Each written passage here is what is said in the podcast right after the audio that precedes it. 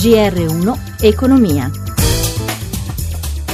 Buongiorno da Stefano Marcucci. Cala la produttività in Italia, lo dice il rapporto Noi Italia dell'Istat. Il 2016 registra un meno 1,2% quanto a valore aggiunto per ora lavorata. Non rosei anche gli altri numeri del rapporto. In Italia gli occupati sono poco più di 6 persone su 10 tra i 20 e i 64 anni ed è il dato peggiore dell'Unione Europea, ad eccezione della Grecia. Infine, eh, nel nostro paese ci sono 4,5 milioni di persone in povertà assoluta. Oggi i mercati europei chiusi per le festività pasquali Pasquale ci occupiamo dell'outet di Serravalle in provincia di Alessandra dove i lavoratori hanno confermato lo sciopero per i prossimi due giorni per protestare contro le aperture programmate nei giorni di Pasqua e Pasquetta. Gelsomina Testa ha sentito il segretario generale di Fisascat CISL Pierangelo Rainero dalla liberalizzazione che ha varato il governo Monti in avanti non ci sono più regole in Italia e cioè il commercio è possibile svolgerlo 24 ore al giorno, 7 giorni su 7 compresi appunto le festività come Pasqua o Natale. Proprio sulla festività di Pasqua si stanno concentrando una serie di azioni. Una per tutte è l'azione di sciopero che è stata decisa all'outlet di Serravalle proprio per sensibilizzare anche l'opinione pubblica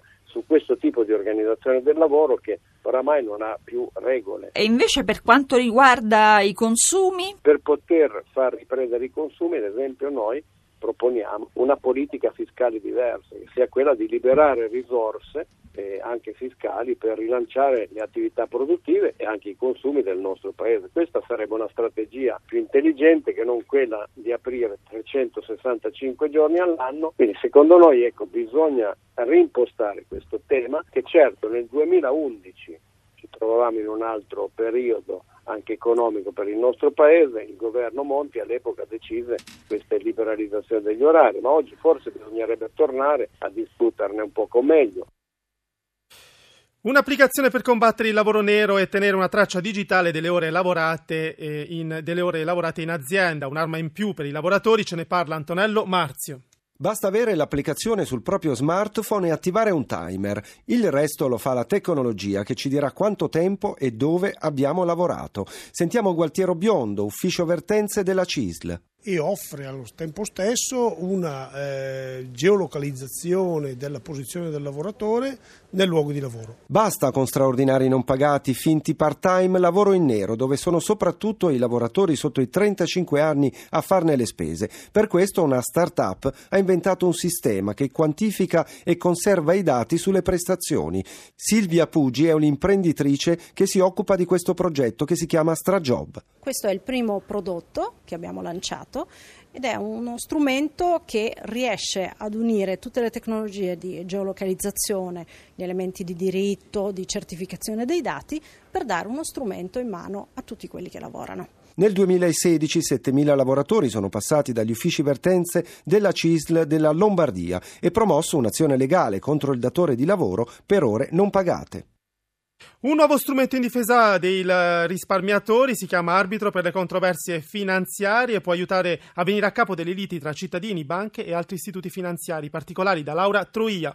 Esiste da tre mesi l'ACF, ovvero arbitro per le controversie finanziarie, ma ancora pochi sanno di cosa si tratta. Non lo sapevo. È quella persona che dovrebbe fare tipo da intermediario, però non ha potere decisionale. Non lo sapevo. Di solito queste cose si occupa tutti mia moglie. L'arbitro in realtà è il nuovo sistema attivato dalla Consob per risolvere fuori dall'aula di un tribunale una controversia tra un risparmiatore, un investitore non professionale e il suo intermediario finanziario, sia esso una banca, le poste, un'assicurazione o una società di consulenza. Attenzione, non è un giudice e le sue decisioni non sono sentenze, ma l'intermediario invitato a risarcire rischia una cattiva pubblicità, spiega Giampaolo Barbuzzi, presidente dell'arbitro per le controversie finanziarie. L'intermediario deve operare un sistema di pubblicità della mancata esecuzione della decisione tale da creargli un danno reputazionale piuttosto rilevante. Pubblicazione sul proprio sito, sul sito dell'ACF su due quotidiani a diffusione nazionale. Ricorrervi per il risparmiatore non costa nulla. I tempi di risoluzione sono brevi, circa sei mesi. Da gennaio a oggi l'arbitro ha ricevuto 500 ricorsi, molti online, per una richiesta complessiva di 25 milioni di euro. Il danno ipotizzato non può superare i 500 mila euro. Non esiste invece un limite minimo. C'è chi ha chiesto 41 euro. Sono pochi, ma è una delle finalità che questa normativa normativa intende conseguire, cioè quella di dare uno strumento diciamo, di giustizia anche per casi micro.